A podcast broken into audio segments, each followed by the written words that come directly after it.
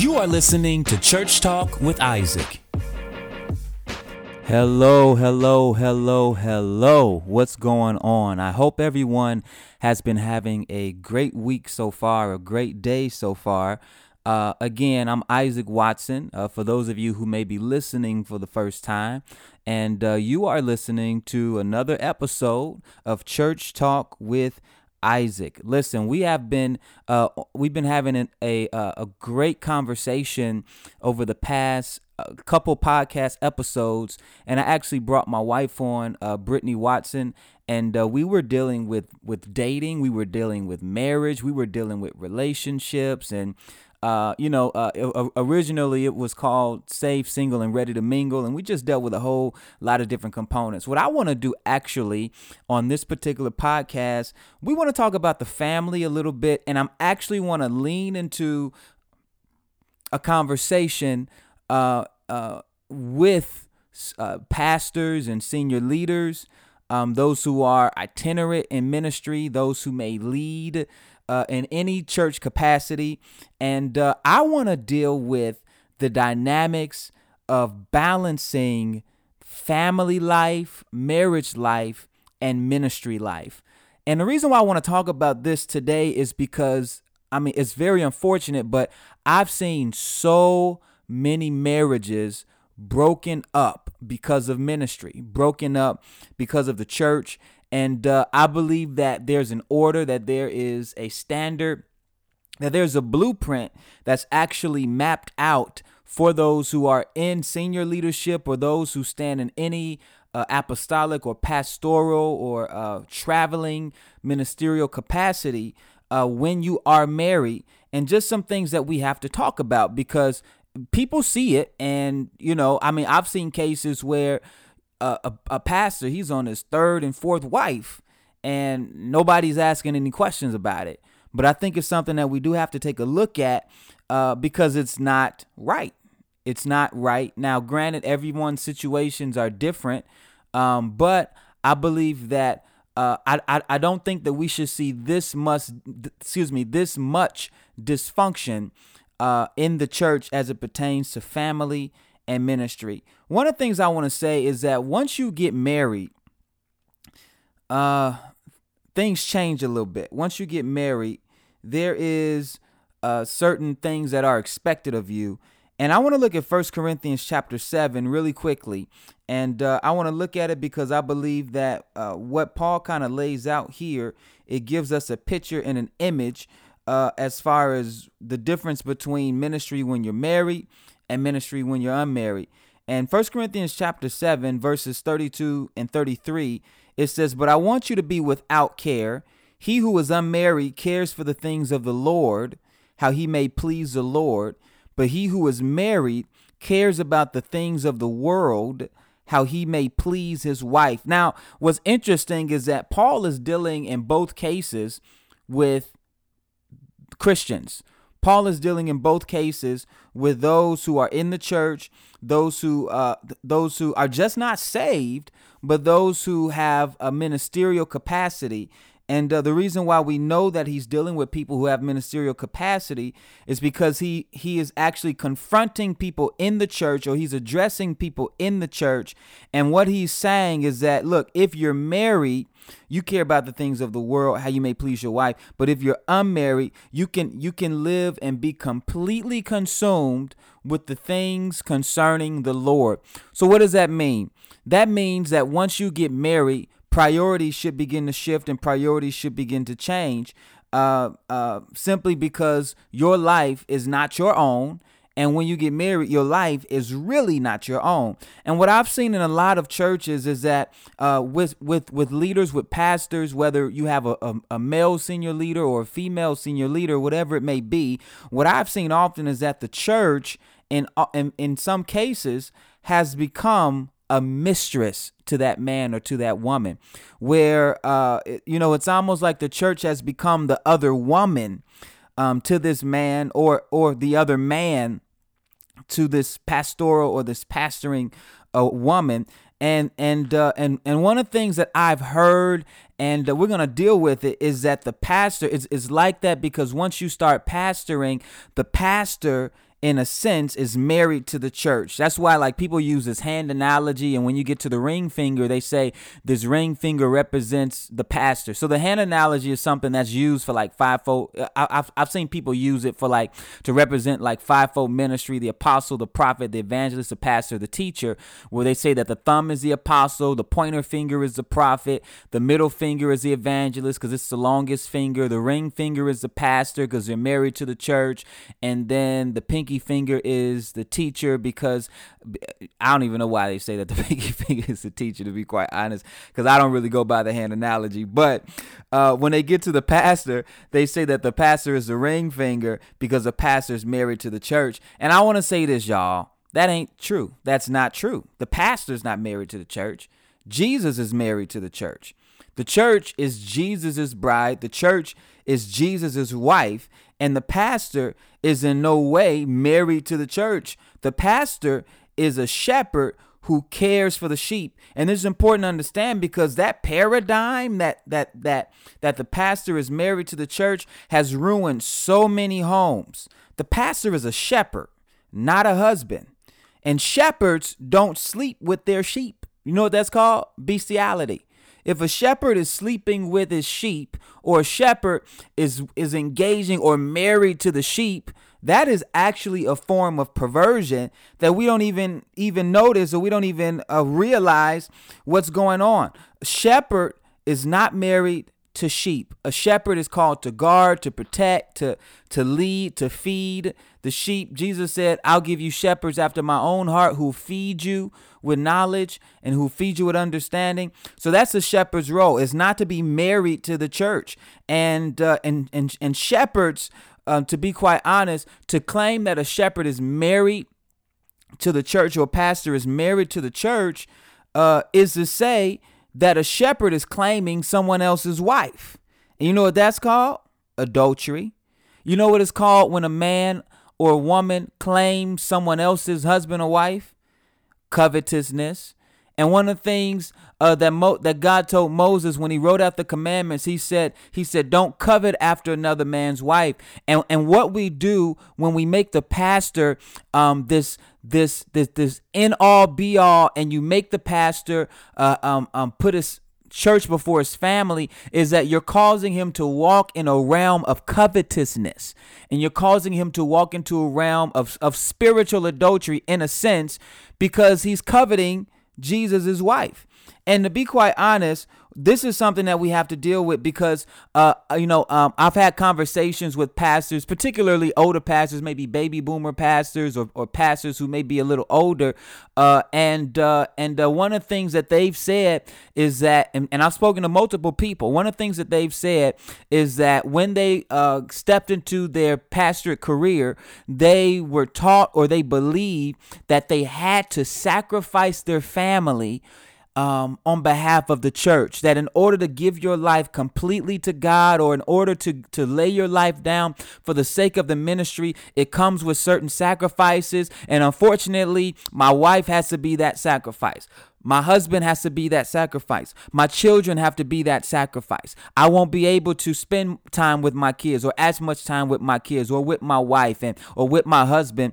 And to be quite honest, I don't believe that that's necessarily a biblical paradigm because now, as I speak to these um, these these seasoned leaders, these seasoned pastors, one of the things that they say is that they regret ever even embracing that paradigm and or that model of ministry, and they have learned how they have pretty much sacrificing their families, how how that has caused to such dysfunction in their home. So, one of the things I want to say when you're balancing family and ministry, don't cheat on your family with the church. There should always be healthy boundaries that are set in place.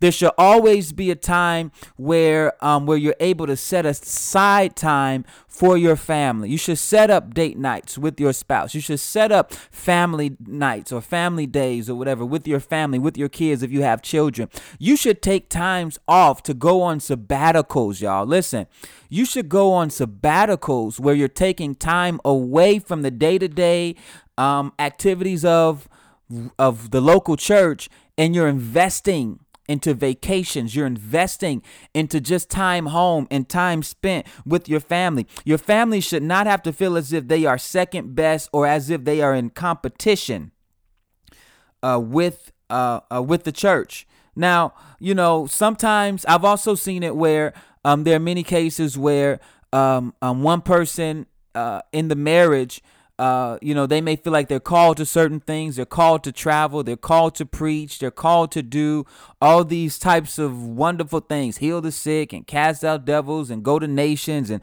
all of these great things. And I've heard them say, My spouse is trying to stop my ministry. My spouse is trying to keep me from doing what God has called me to do. And I want to say this to you once you got married, your spouse became your ministry. Once you got married, she became your ministry. Once you got married, he became your ministry. It's not that it's family versus ministry. No, when you get married, your family becomes your ministry. And everything that you do should flow and should funnel itself through that paradigm, through that context. That's why who you marry is so important. They become the one, they become the one uh, in your life that you should be um, fully invested into. Who you marry is so important. They should know what you're called to do before you say, I do. You should have conversations. I remember when I remember when when my wife and I we were we were uh, we were courting, and uh, mind you, at this time, I was not pastoring uh, um, Encounter Worship Center did not exist. Uh, I was serving um, in my in the local church that I was in, uh, and uh, but when we were courting, I always knew that I would be pastoring. I knew that that was something I would be planting churches, and I knew that that was something that God has called me to do. So that became a conversation. And a part of the conversation is, hey, this is what I'm called to do and and uh, and uh, this is something that pretty much if if you're called to a certain thing that needs to be laid out because if they feel like they cannot handle that or or they're not willing to compromise uh, whatever lifestyle that they had in their mind that they wanted to live um, and they don't want to do it then those should be conversations that should be had right up front. That way you don't end up getting married and then all of a sudden you know, you feel like they're attacking your ministry. you feel like they're attacking your ministry because they don't agree with you being away from home weeks at a time, which is, you know, not unreasonable. You know, they don't they don't agree with you being away from home weeks at a time, and now all of a sudden they're trying to stop up your ministry. When the fact of the matter is that there should have been a conversation about it and that conversation should have led to some type of agreement whether this is going to work, this is not going to work, or this is where I have to compromise. This is where they are willing to compromise, and we are going to make this work. So when you become uh, married, it's you know, it's, it's no longer about my ministry, you know, my calling. When you get married, there's one new purpose that's created God takes your purpose, God takes their purpose, God takes your ministry, God takes their ministry, and He creates one new ministry that flows from the both of you. This is why, because the two becomes one. Now, I think one of the reasons why, you know, some people they get married, some ministers, some leaders, they get married because they want to fill this void. They want to, you know, they want to whatever. They want to have sex. They don't want to be lonely. They have this idea of a partner in ministry, whatever the case may be. And and and to them, a lot of times marriage is the end all be all. But I want to tell you this, according to the plan of God, marriage was never intended to be the end. Marriage was always intended to be the means to an end. What's the end? Christ filling all things. Christ filling all things is the end. That's the goal. That's the destination. And marriage is one of the things that's used, is actually probably one of the greatest vehicles that's used in order to make Christ in all things a reality. Your marriage should not only provoke people to want to be married because of your example, but your marriage should provoke people to want Jesus. When people see your marriage, they should want to have relationship with God and relationship of Jesus because your marriage is a beautiful template of what of what the relationship of Christ in the church should look like. Marriage is not the means, marriage is not even the reality. Marriage is only a type. Marriage is a shadow of what Jesus actually intended. Christ is the reality. Jesus is a reality. Even when we look at Genesis chapter 1 and Genesis chapter 2 where Adam and Eve, we um I believe that Adam and Eve although I do believe that there were they were real people, I, everything in the Old Testament, many examples in the Old Testament were types and shadows of a truer reality that's revealed in and through Christ Jesus. So I believe Adam and Eve was although real people, they were a type and shadow of Christ being the last Adam and the church being the last Eve.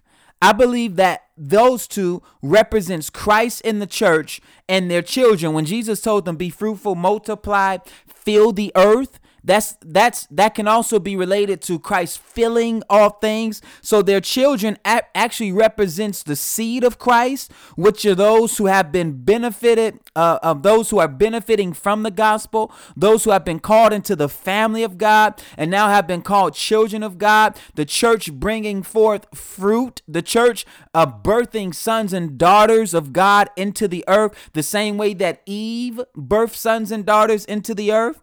So although although um, um, Adam and Eve were real people, I believe they were only a type and shadow of what God wanted to do with Christ being the reality.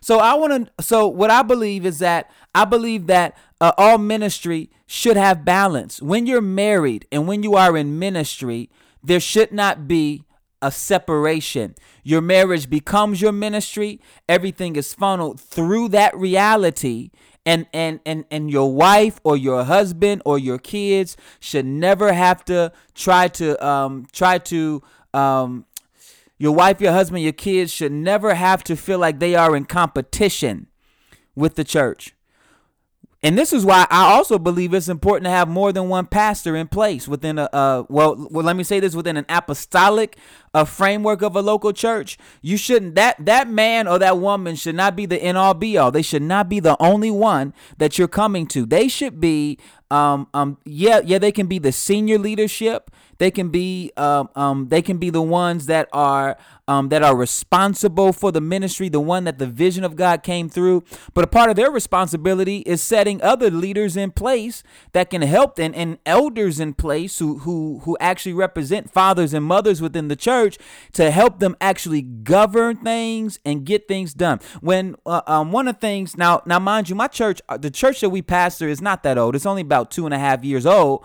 Um, but the way that we actually have established our ministry, I don't build things around me. My wife don't build things around her. I'm not the only one teaching. I'm not the only one preaching. We have people that we've empowered. Um, my wife, um, she's over our worship ministry as well uh, as pastoring with me, and she ain't the only one that leads worship. She trains and teaches them how to lead worship. And when my wife got pregnant, y'all, and when we gave birth um, to our beautiful baby girl Eden uh, last November, and when we were home, because I wasn't gonna come to church, and my wife is at home, and so when we were home for those weeks, actually a whole month, a whole month, uh, we were away, and everything still was able to run smoothly within our church. I didn't have to micromanage. They were giving me updates on how things were going, checking on us. And the fact that the, the word was still going strong, people were still getting saved, people were still um, um, getting healed, people were still joining the church, and we were not even there. And I'm and and I was one of the proudest leaders that that there could ever be because because I am you know because I understand that that model that Jesus left behind that model that the apostles left behind actually worked the only reason why we have two thirds, actually, yeah, two thirds of the New Testament was not because of Paul's presence in the church, but because of Paul's absence in the church. That's something to think about. Now, and Paul was a single man. So so when you are married and you set things in place as a senior leader, it's important that you don't build around you, you don't build around, you know, your personality, but you literally are able to build around the vision of God, the presence of God, the purpose of God, the things that God has called you to build, and you are able to anoint and set people in place that can help uh, push and man that vision and and to help um, um, um, bring that vision into the future push it into the future so that so that God's purposes are fulfilled. So that you can tend to your family and also you encourage those that you lead to tend to their families as well. And that way the church can be a healthy picture of one healthy family made up of healthy families. When people come in dysfunctional in your church and their families are dysfunctional and their marriages are broken, they should be able to come into the church and see a healthy family of healthy families and those families help them to become a healthy family. So I just wanted to come on and just speak this little little piece. Um, you know, we've been dealing a lot more with the with with the um with the with the public, but I want to be specific uh in speaking to leaders and senior leaders. And, you know, there were some things I didn't have time to cover, but uh, maybe we can cover it at another time. Give me your feedback as I always ask. Send it to me. Uh, IsaacWatsonMinistries.com. Send me a message. Our Facebook group, uh, Church Talk with Isaac. Send us a message. Let us know your thoughts. We appreciate your support. We appreciate you so much. I hope this bless you. Y'all have a great day. Be safe. God bless. Thank you for listening to Church Talk with Isaac. If you enjoy our content and benefit from this podcast, do me a favor and subscribe, leave a review, and share with your friends, family, and colleagues. I'm also on all social media platforms and would love to connect with you. You can also partner with us by visiting isaacwatsonministries.com and clicking donate. Your partnership helps us to get the message of Jesus through Isaac Watson Ministries to the world. Talk to you soon.